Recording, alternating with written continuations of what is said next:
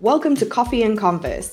I'm Diane, and this is a show for lifestyle entrepreneurs, those people building a business to support their life instead of living to build a business. If this is you, stick around for strategies on doing business more efficiently, with more ease, and in a way that feels oh so good to you. This week's guest is Kimberly J, a high performance business coach who has been defying expectations her whole career. I wanted to find out how we can all make more of those defiant moves in our businesses so that we can book more clients, charge higher fees, and build a remarkable reputation our own way in our industry. Hey, Kim, welcome to the show. Hey, Diane. Thank you so much for having me. So, I definitely want to start with a little bit about your journey because I think you have done everything. You've been a dancer, a Nike athlete, you had a TV show, you're a successful entrepreneur, and I think your story will inspire so many people because it's one that I just adore. Oh, thank you. I mean, it's so funny hearing you say it back because I think this is kind of just some of the stuff that I did versus you, you know, sprinkling glitter all over it and saying you've done this and you've done that and it's awesome and it's me going most of that stuff was really a pain in the ass but actually of course it's made me exactly who i am today and i'm grateful for all of the experiences i've had. So yeah i started out in dance again at the to the disappointment of my parents because i was considered an academic so i wasn't meant to be a dancer supposedly. I was meant to be a forensic pathologist. That was the career goal initially. So, yeah, I was, you know, before it became sexy on CSI to chop up dead bodies, that was my jam. That was what I wanted to do. Yeah, that's what I wanted to be able to do. I wanted to be able to determine cause of death, not just fingerprints and gunshots and things like that. I wanted to get in there and really understand it. And it excited me. And interestingly, I had this, I sort of made this career decision. I think I was 10 when I decided that's what I wanted to do as a job. So, rather strange for a 10 year old, I think, but I've always been rather strange. And so, academically, I was on track to be able to do this. And then ultimately, I found dance. Now, initially, when I started dancing, it was never a career option because I wasn't particularly good at it. I struggled a lot with the coordination. I struggled a lot with just understanding this idea. I came from, you know, this very kind of academic, logical mindset, and it wasn't creative and it wasn't free flowing or free thinking at all. So for me to be able to understand dance was really difficult. But what I did know was I really enjoyed hanging out with friends in the local youth center where the dance studio was. And eventually, as with most things, if you continue doing it repetitively over and over again, it starts to set in. And so it did. It got to a point where I was, I think I was 15. You know, I started dancing at 11. I was 15 when finally things started to click into place. And I thought, you know, it would be really cool if I could do this as a job. This would be insane. Of course, this was not an option.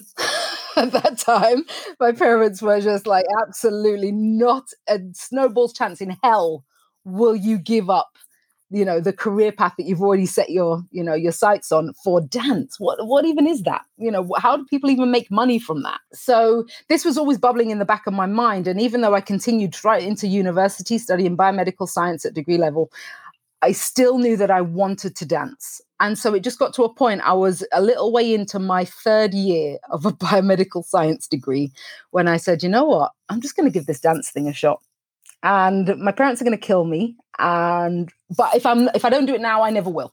But let's just give it a shot because if i fail at it i can come back to the academics you know but i know that age is something that's you know considered important in terms of having a dance career.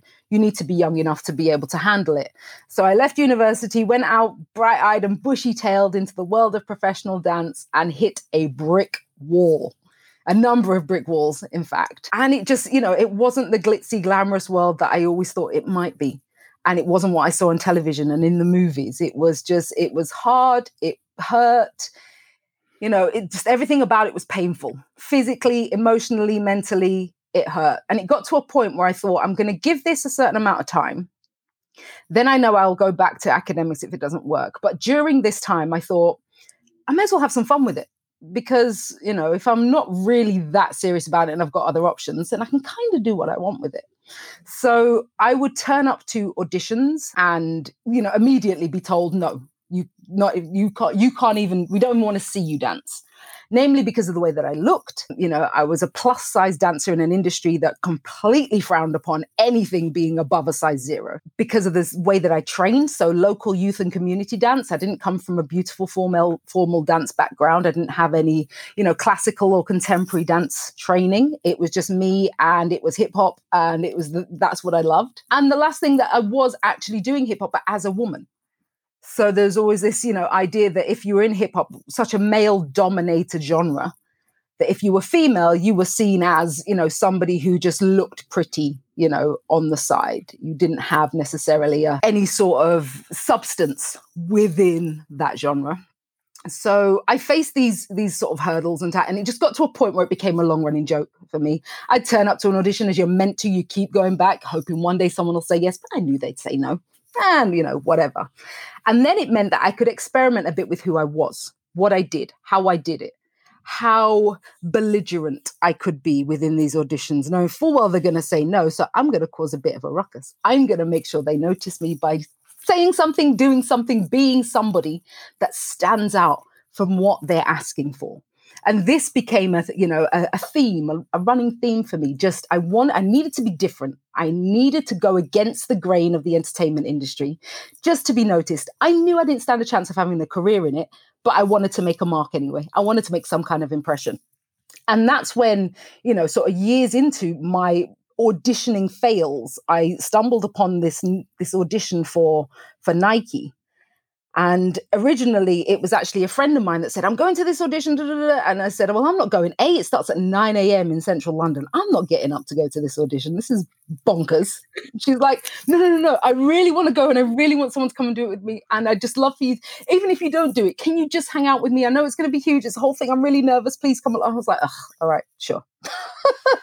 so I turned up in central London to this audition. It's absolutely. But anyway, that's, you know, this is a whole kind of other angle and another story. But the short version of it is I basically turned up to this audition, looked at the brief or was, you know, told about the, what they wanted, decided I didn't want to do that and I was going to do my own version of it, and ultimately booked the job. And this ended up being a massive advertising campaign for Nike across the EMEA region. And when I asked them years later, why on earth did you hire me? I was everything against what you said you stood for at that time. And they said, that's exactly why we hired you. It's because you dared to stand up to what we thought was right and show us a different way. You dared to say, hey, actually, I have an opinion here. I can see a different vision here. I, this is how I who I am and how I embody this idea of women in sport. And people need to sit up and take notice. And they said to me, We love that. We loved the fact that you did that. And nobody else dared to do that. We couldn't ignore you. There was no way we couldn't, you know, sign you at the time. And that did, it, it led on to me becoming signed to Nike as an athlete, which again was really unusual because my sport was dance. So, you know, there's another, you know, really random story of me trying to get into Russia to be able to do a Nike event there and being questioned by the Russian embassy over what the hell dance is not a sport. This is ridiculous. You're a fake, possibly a spy. What on earth is happening here? you know, I was absolutely terrified being interviewed, you know, by these Russians who were like, nah, ah, ah, ah, this is this is ridiculous. This doesn't happen. This isn't real. There's no such thing as a dance athlete you know, we have issue with this. And the world was like that. You know, it was really unusual for an organization, a huge machine like Nike to say, actually, no, dance, you know, it is a sport. We're still figuring it out, but we're going to sign you.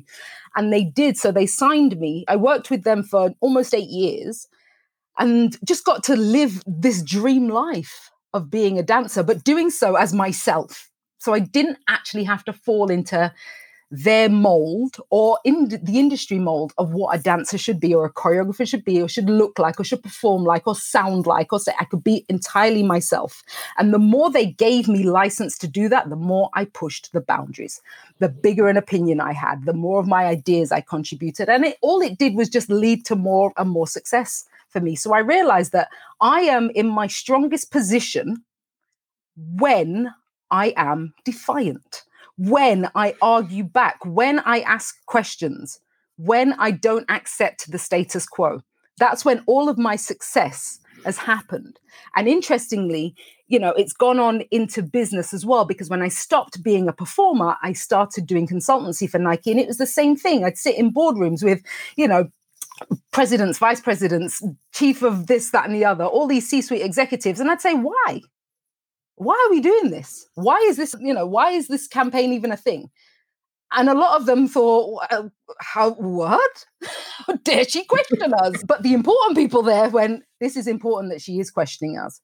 And that was my whole thing as a consultant working with large companies. And I got to work with quite a few, you know, incredible organizations because I guess my USP in a sense was I'm I'm gonna question your decisions. I'm gonna question your ideas. I'm gonna hold you accountable.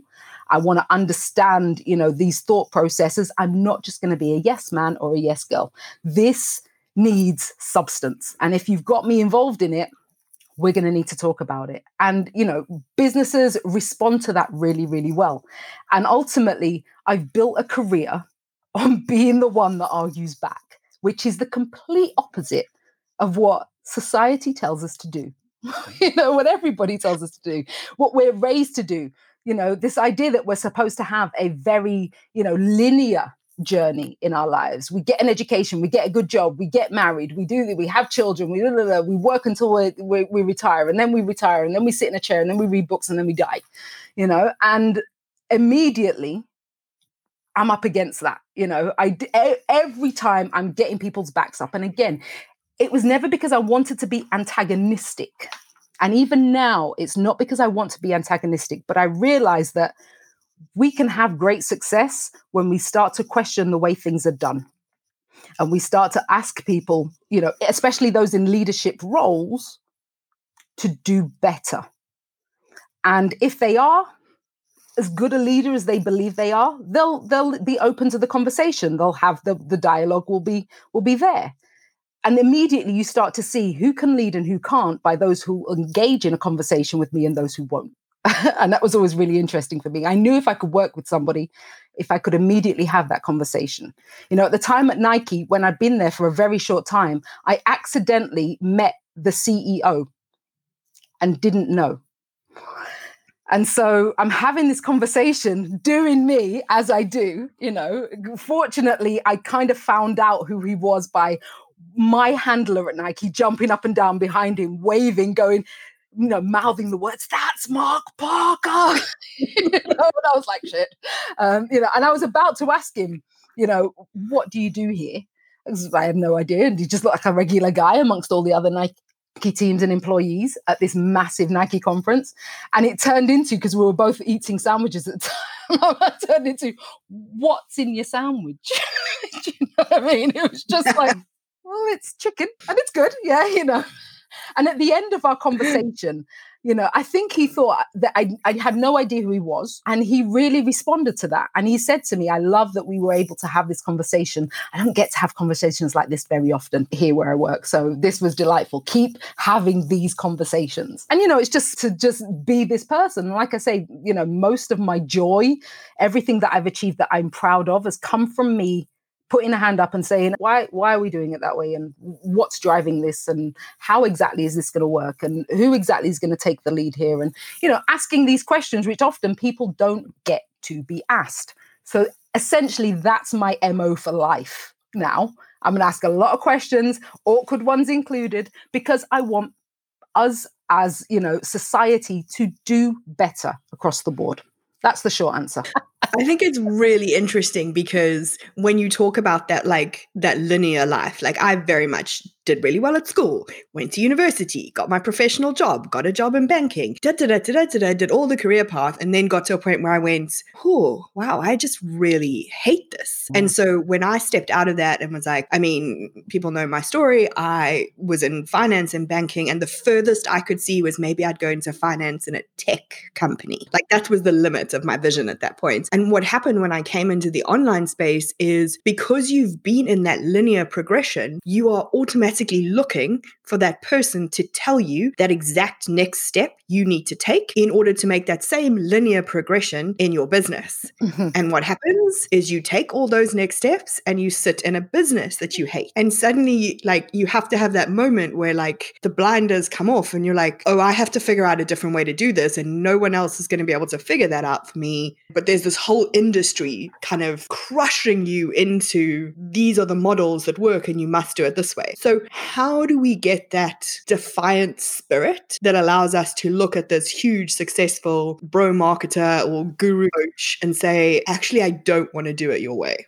You know, it's it's such a, a difficult space to be in being defiant is never going to be easy because even though you know as well as society telling us we need to lead this linear life it's you know biochemically we are structured to lead this linear life. We are structured to move towards what is safe and move away from what might be considered the unknown which might be dangerous for us you know? So there is like this wall to climb with people around us saying you've got to do it this way. This is the only way it's going to work. This is how i've done it and this has worked for me and you know and you fall into that thinking it must be safe because they've done it. That's the way they've done it. And i want to feel safe because the moment i step out of that you know safety i'm exposed and it could hurt me. And that's the hardest thing. It's this idea that, you know, in life, the truth is, it doesn't matter who you are, and how successful you are considered now, you are going to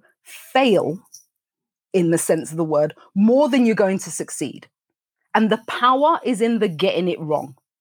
That's where we can find, you know, our, our substance. That's where we find motivation. If you don't try because you're scared of what other people might say or other people think or going against what you are told is the way that this must be done.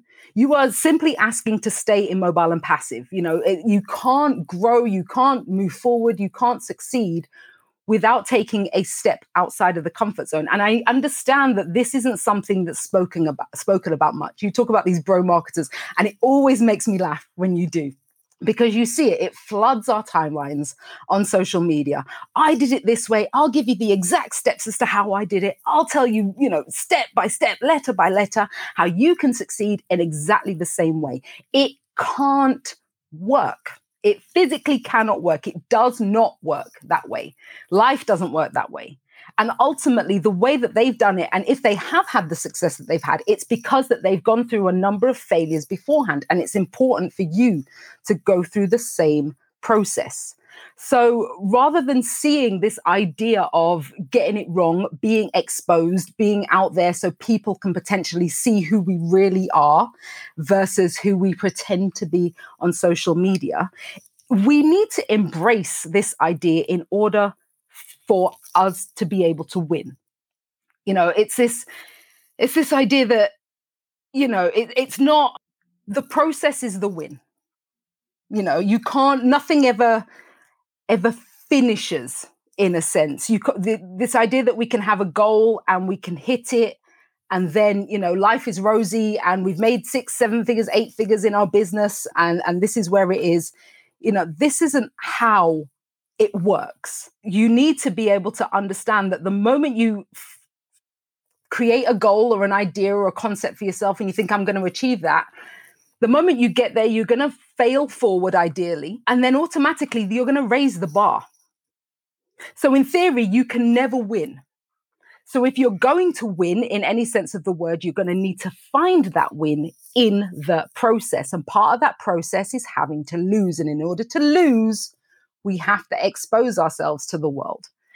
And I can probably count on one hand the number of entrepreneurs I know who are willing to do that. And because of that, are doing really well. And I can, you know, I can identify a number of entrepreneurs who aren't doing quite so well, whereas social media would have you think otherwise, of course because they feel like they need to stay within this linear lifestyle. And part of the reason why it was important for me to become a coach and really encourage this idea of being able to color outside the lines and just step outside the box was because I wanted to show people another way. I wanted to say, yes, there have been, you know, thousands of books written about it. You can probably get an online course from anywhere. You can Google it and probably find a way somebody else has done it, but it's not your way. And it's not going to prepare you for the success that you're going to have, ideally, when you get there. So you are going to need to find a way. And to do that, you're going to need to be unafraid to step out into this big, wide world. And it's this idea that if, well, if we step out and we're exposed, I mean, essentially, we're going to die it's like, you're not. you're not, you know. Yes, it might not work. And yes, people might look at you and go, oh, she tried that or he tried that and it didn't work. But I mean, you know, why does that matter so much to you? It was really interesting because I read something once, or I can't remember where I saw it, where it was something that said, you know, the opinions of people or the opinions that matter to me are those of people who I pay or who pay me. Beyond that, doesn't matter. And you know, it's completely right. And then even then there's some wiggle room in terms of, you know, how we view other people's opinions. And I know that I'm not going to be able to convince the entire world and it, you know that we should be doing things out of the box and it's possible that I might I might cause anarchy if everybody decides that they're going to do things their own way. I understand that we are a society of structure. I, I know that. But in entrepreneurship, you know, in in business, in in any in creativity, you have to be able to find your own substance and communicate that and be unafraid to communicate that in order to be heard, to be seen, and to move forward. You know, one of the reasons why you know, I ran a business for a while creating animated video content for corporate companies. One of the reasons why I built that business, I built it really, really quickly and had what was considered great success because financially it did really, really well. I hated that business. And I hated it because I built it based on what other people had said to do. And it worked, sure, it worked. But me running it, it wasn't me. And the way I did things, it just, you know, it didn't work operationally it was difficult because every morning when i woke up i went against who i was and how i worked to be able to keep this business going.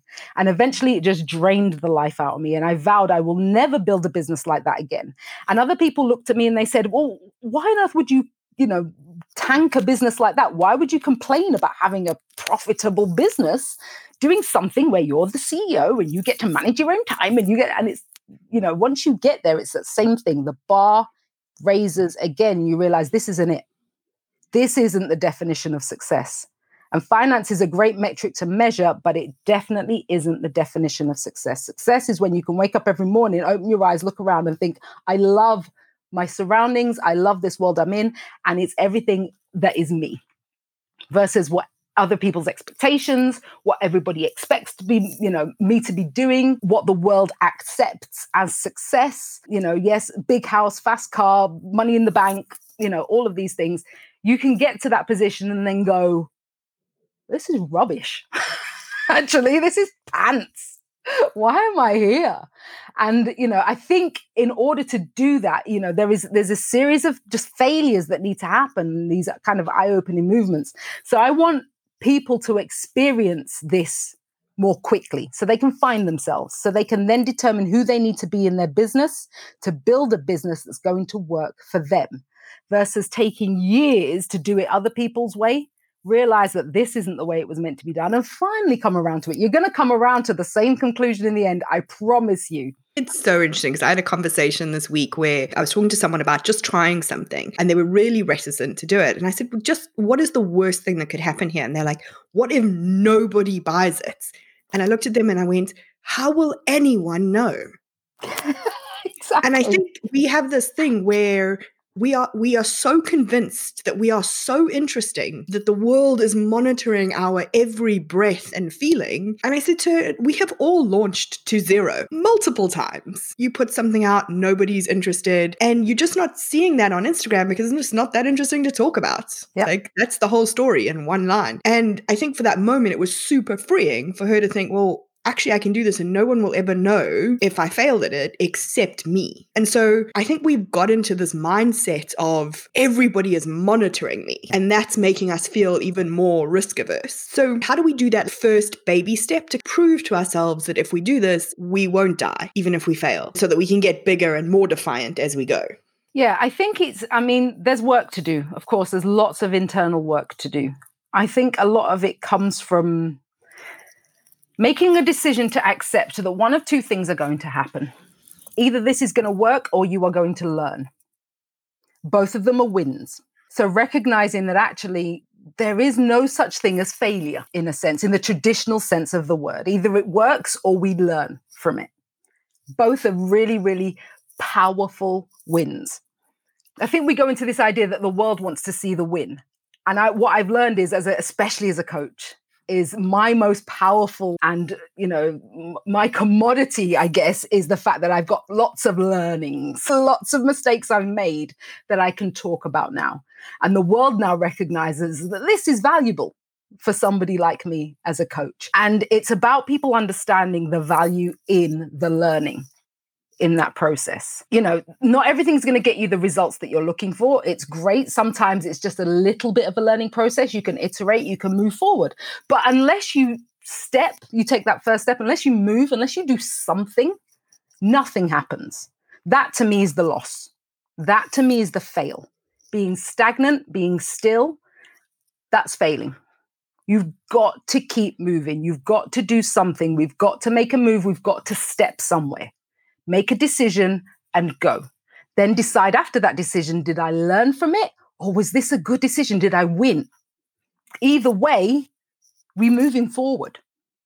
So it's understanding that no matter what decision you make right now, make one, make it quickly, go, do something. You are going in the right direction we were recently in a kind of peer masterminding situation and we were talking about something of mine. And I think the question that you asked me is so powerful. You said to me, How comfortable do you feel doing that? Because if you feel too comfortable, it's not enough. And I think for me, that has really made me think like, in the time since we had that conversation, everything that I've done, I'm like, how comfortable does this feel? Does this feel a little too easy for me to do this? Can I just push that boundary just a teeny bit? Like, it doesn't yes. have to be like, you know, I'm going to go and, I don't know, start dancing on TikTok or anything like that. But, you know, damned it, Diane. oh, no, no, no, there's, there are zero dance genes in, in this body. no one wants to see that, myself included. But I do think it's an interesting question for people to think about in that how do you start to develop that defiant mindset? Can I just push the boundary just a little bit each time? Exactly. And you can. And it only has to be a little bit, but it has to be something. It has to be something you cannot stand. Don't stand still. That's, you know, that's just the worst thing you can do for yourself do something small, make a step, see how it feels. You know, and gradually it's going to get to a point where, you know, you are making defiant moves, you know, like me, where I'm talking to CEOs and presidents of huge, you know, multinational organizations and saying, but why though? you know, asking them questions and making moves where people think that's suicidal at this level. And actually, for me, it's not you know for me even that's comfortable. So it's just got to a point where little by little over the past 20 years of course it takes time to build where you can just get a little bit more comfortable in yourself and realize you can just push the goalposts a little bit further away. And that is where the magic happens. And that's what we should be aiming for. Yes, keep your eyes on the prize, but recognize that these tiny little steps that you're making towards it are valuable and you are gaining from them right now in this very moment in your pajamas, listening to this podcast. You are gaining. Now, you know, stand up and move, do something, you know, make a decision and go and see what happens. and hit us back on Instagram in the DMs. Tell us what that move was because we'll mm. genuinely want to know. So, Kim, this has been amazing. I'm so inspired. But I always like to finish with a couple of the same questions for all of my guests. The first is what is the number one lifestyle boundary you have? have for your business? The number one lifestyle boundary. And this, I guess, interestingly, this has changed over the years. But I also recognize that in order for me to do good business, I need to be in the right frame of mind at the time. And I also recognize that I'm human. And I was talking about this with one of my coaching clients the other day who is getting ready to launch something. And she just said to me, I'm overcome with emotion. I'm overwhelmed. I can't describe it. I'm ready for this, but something's going on in my head where there's a massive clash and I can't seem to control what that is. I can't seem to get myself together. And one of the things that I'll always do before I know that I have, you know, I'm, I'm maybe stepping out into something unknown that's a big maybe a bigger leap than usual especially within business or otherwise. I always make sure that i pad that with what i call my down days. So these are days where i'm not responding to emails i'm not talking to you on the phone i'm not seeing anybody. I, of course i have my family i'm a mum and i'm a wife and sure but other than that nobody else gets in the bubble. Nobody. Because I need this time. And I've learned to factor that in, whether I believe I need it or not. Because that's the difficult part. It's that thing where, you know, when we're first starting out, we think, oh, yeah, we need a couple of days to get used to this. And then as you get used to it, you think, no, I can just do this on the fly. It's fine. It's going to be fine. That, you know, it can be really destructive. So in terms of my lifestyle, I make sure that, you know, I block my calendar. And if I have to sit and stare at a wall, I'll do that. It just means that I am firing on all cylinders and ready to go when it is go time, when it's time to press the big green button, when I have, you know, a big thing to do, whether that be a presentation or a talk or, you know, I'm launching something or I have, you know, just something that really pulls me out of what would I would consider comfortable. It's making sure I set the boundary of time and space, and I have to. And even though now I think, yeah, and you know, if you ask me to do a, a presentation this afternoon to a room full of corporates, I'm sure I can knock something together and I'll do it. Ideally, though, what I needed was this entire morning of nothing. And I need to make sure that I am disciplined enough to shut everything down and that is everything other than what it takes to you know for self-care. So sure exercise sure walk sure watch netflix read a book listen to podcasts listen to music whatever it takes for you to just zone in and chill but nothing to do with business, industry, you know, marketing, sales, whatever else it is that you should, you think you should be doing right now. I cut the whole thing off. And it worries people sometimes because I just go dead.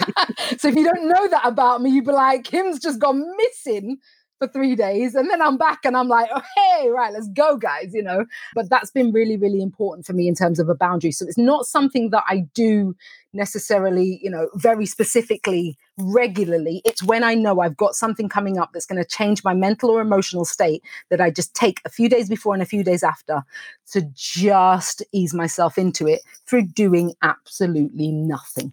I like that. I like that a lot. I might try that one. So, this one I think is going to be quite tough for you to answer, but what is the worst piece of cookie cutter advice that you ever got? Oh, man. Maybe we'll keep it keep it to like business advice. Yes. Yeah, oh yeah. Well, sure. There's a list, but sure. Worst piece of cookie cutter advice. The immediate one that comes to mind, and it's one that I still see often, again on timelines in social media, is Facebook ads are the be all and end all I did try that once. I thought, you know, there was something I was launching and I had to do it quickly. And the bro marketer said to me, listen, look, uh, it's easy. You don't need to pay that much. You get to talk to an audience. You choose your own audience. It's this whole thing. And in my mind, I didn't know much about Facebook ads, but the way that it was kind of presented to me, I thought, oh, yeah, makes sense. Okay. You know, this sounds like a done deal. Of course, you do it and there's crickets because there's a whole mechanism behind advertising online that you need to have developed beforehand before you press the big green button and say i'm going to put money behind these ads. It's not something you can sell immediately. And i see that a lot in my coaching clients as well where they come to me and they say no no no i don't need to worry about the sales and marketing bit. I'm just going to do facebook ads. I'm just going to do instagram ads. It's going to be fine. I'm going no no no no no no no. Absolutely not. In fact i ban my clients from doing social media advertising for at least the first year to two years of their business. It's important for them to really understand the mechanics of sales and marketing before they then try and switch it on online. A lot of people don't agree with me, which, as per usual, is absolutely fine. But for me, that is some of the worst advice that you can come out into the world, into the market with whatever product or service you've got, and the whole thing's going to fly and you can build it and they will come because you said yes to a Facebook ad. It's ridiculous. It doesn't work. Please stop doing it. that is, you know, a massive piece of advice that I would say, hey, this is not it. Definitely not. Yeah, I, I definitely am on your side of the discussion, especially when someone is like, oh, I'm struggling to get leads organically. I think I should run Facebook ads. And I'm like, if you don't have the people who are already familiar with you converting, throwing money into Facebook ads when you don't have an organically converting funnel, like just ask Facebook for their bank account number and just transfer your budget. Yeah, just give it to right? And then there's all the time, like, if you don't know how to monitor them and optimize them, like, if you're not a spreadsheet numbers person, like, Facebook ads is just going to feel so awful. Well, this has been fabulous. I love our conversations. I always leave feeling so inspired to go and do something in the world. So, what's the best place for people to connect with you, to carry on talking to you? I would love for your listeners to check out defiantmoves.com, which is something that I am working on. It's a constant work in progress, but it's something where I can be able to col- collaborate and be able to amalgamate all of my thoughts and ideas about being more defiant and how you can integrate defiance in terms of being an entrepreneur and a business owner. Awesome. Thank you so much, Kim, for all of your great wisdom bombs today. I feel like people are going to be very defiant after listening to this. Thank you, Diane. if you enjoyed this episode, don't forget to follow the podcast and leave us a review.